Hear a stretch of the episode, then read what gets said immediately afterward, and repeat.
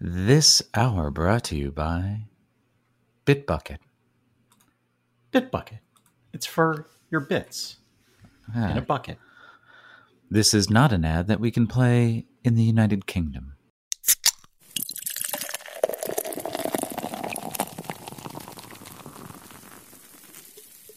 Hey, everybody. Welcome to a special emergency edition of Draft Politics.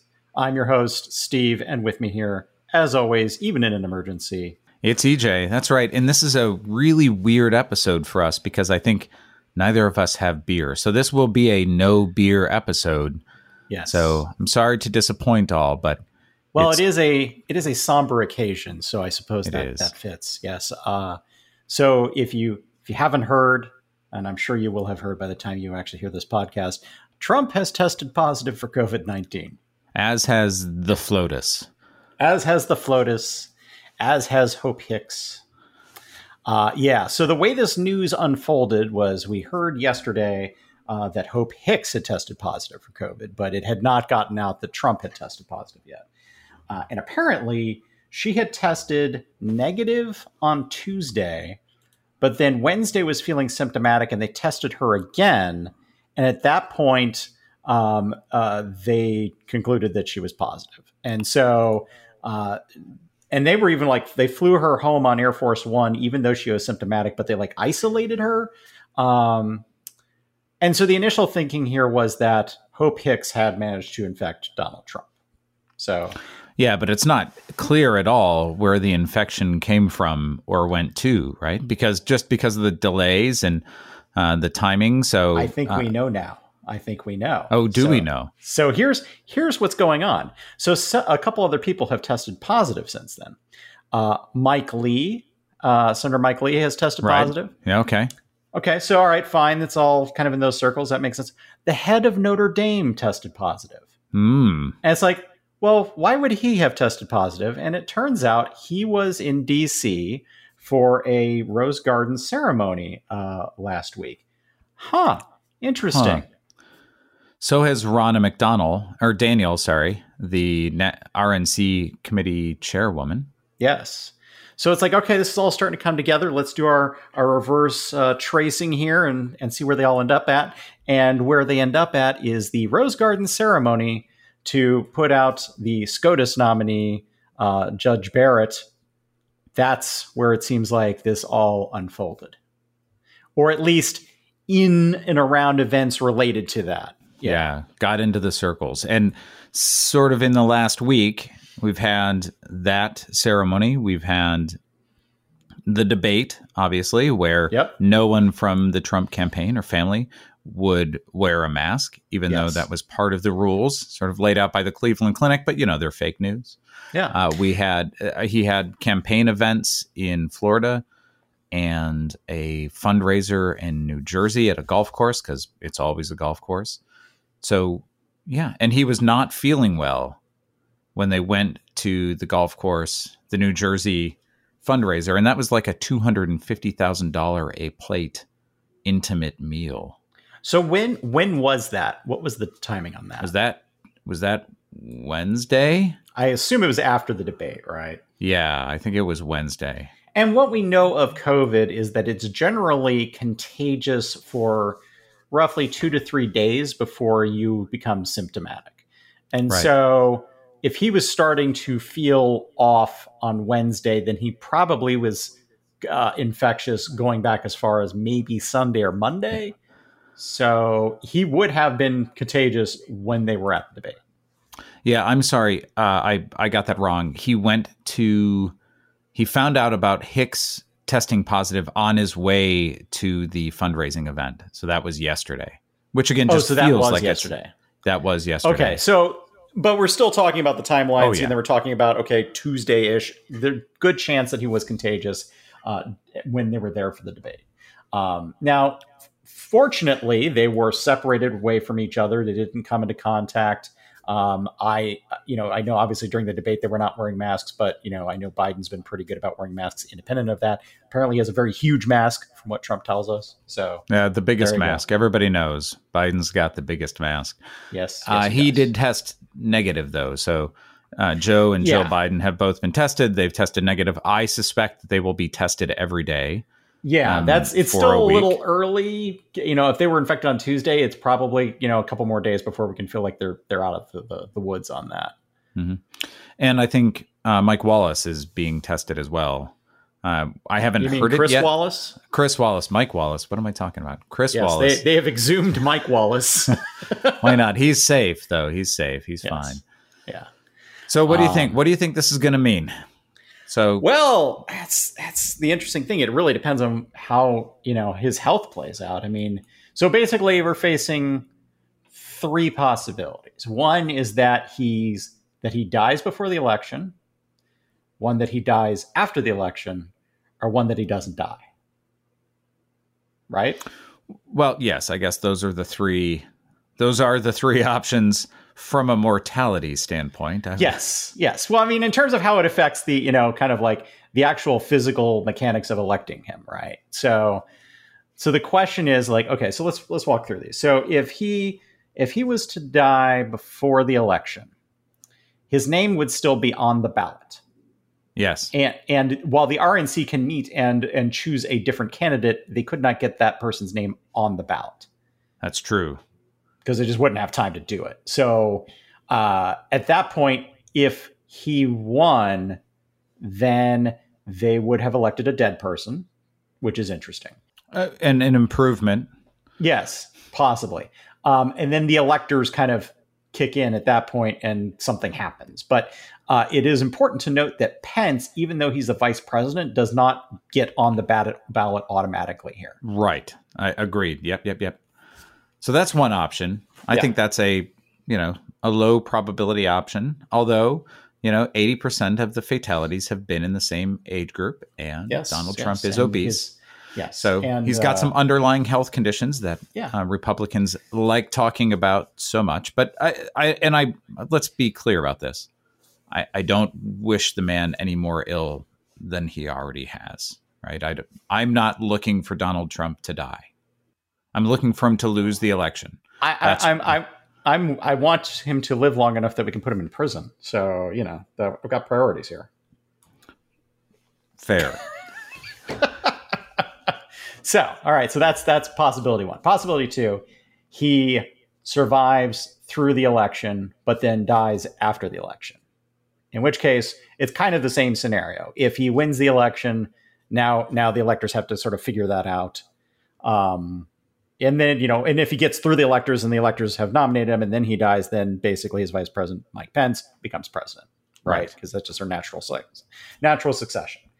Um, if he loses, then none of that matters. Then fine, Biden's president. In any of these scenarios, if if Trump loses, Biden is Right. president. well, but if he if he were to die after losing, then Mike Pence would be president from be that president, point until you know January, right? Yes, and Okay, that's the thing with all of these scenarios. If Trump dies, Pence is president from whenever that is until January twentieth. Yes. Okay. So all of that. Let's Yes. let's play the the now he's he's probably going to live. So what do you think is going to happen in the next 33 days? We have 33 days left. Uh, tested positive today, the 2nd of October. So presumably he's got a quarantine for a period. We've got scheduled debates, I think, on the 14th and the 22nd. Yeah, so those probably aren't happening. Do you think they Um, I- don't happen or they happen virtually? Uh, I think it a lot depends on what his actual health is. Hmm. Um, I think he's not going to be inclined to do a Zoom call. Like, yeah, I think it would be hilarious. You know, it's going to be on Saturday Night Live. Yeah. I my bet is they just cancel it. Um, So then, the question really becomes like, what is how how fast does he recover? You know, it's like so if he's he has a fairly mild case, you know, and and so basically fine, it's just the quarantine period, and then he's back on the road. You know, I think it hurts him just because it sort of points out that you know clearly he doesn't have this COVID thing figured out. Right. It reminds everybody. It brings it to the top. Yeah, like you can't and- and- push that away now. Yeah. And if he's and if he's healthy at that point, the ad campaign from somebody, the Lincoln Project, I presume, is he can't even protect himself. How can he Yeah. protect you?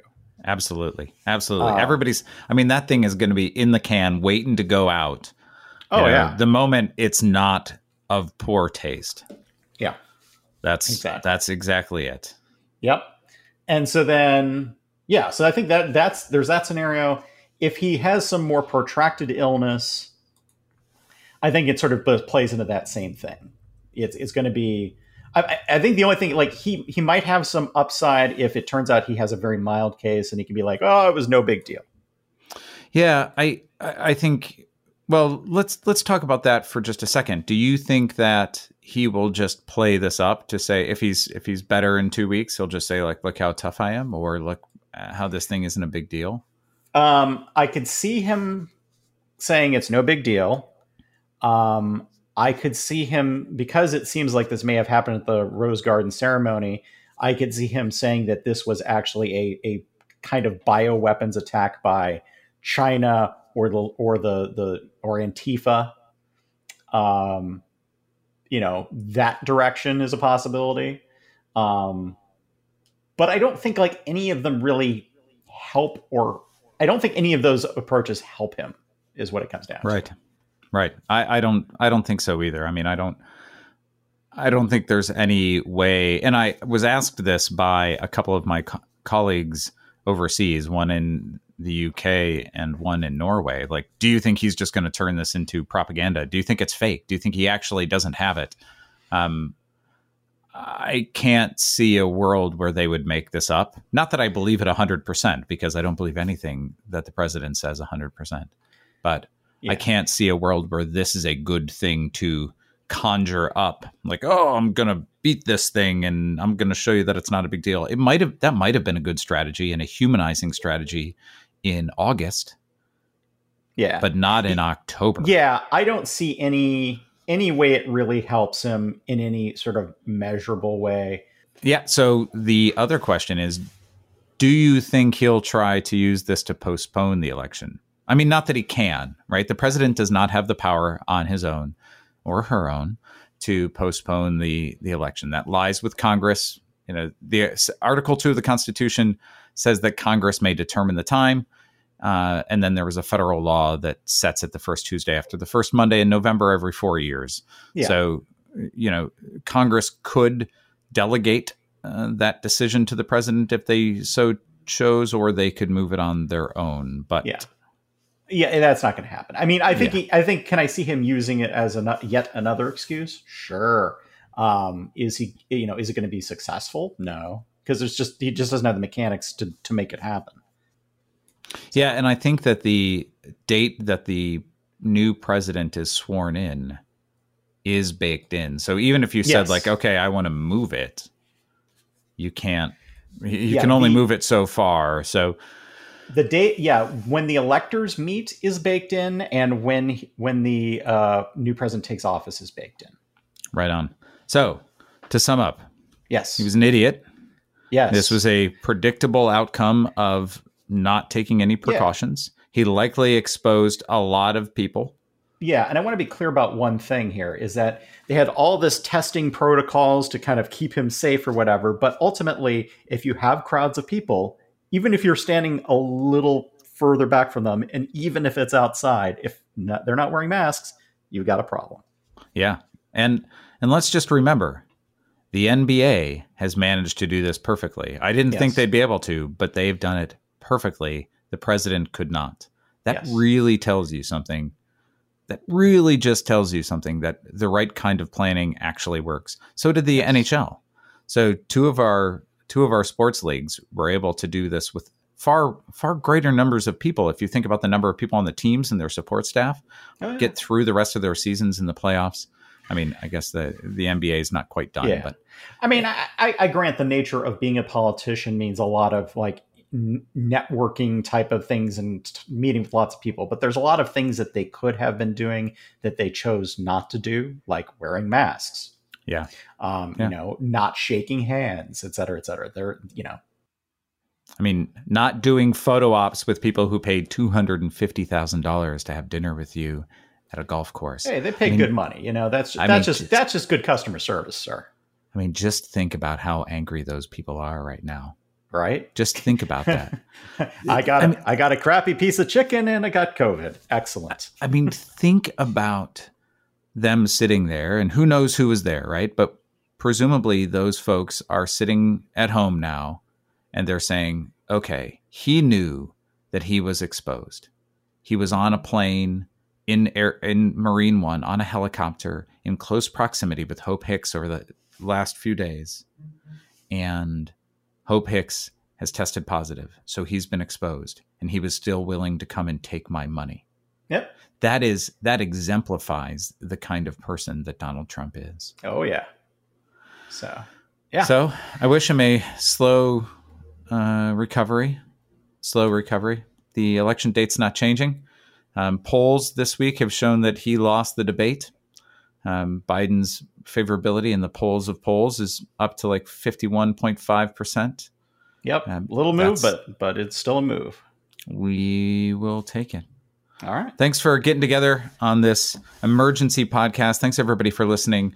I rest assured that uh, at least one of us will have a beer later on tonight, and it will continue to be for my Swing State series. Tonight, it will be back to Wisconsin. All right. Sounds good. Thanks for joining us, everybody, and uh, we'll talk to you next time. Take care. Stay safe, everybody. Thanks.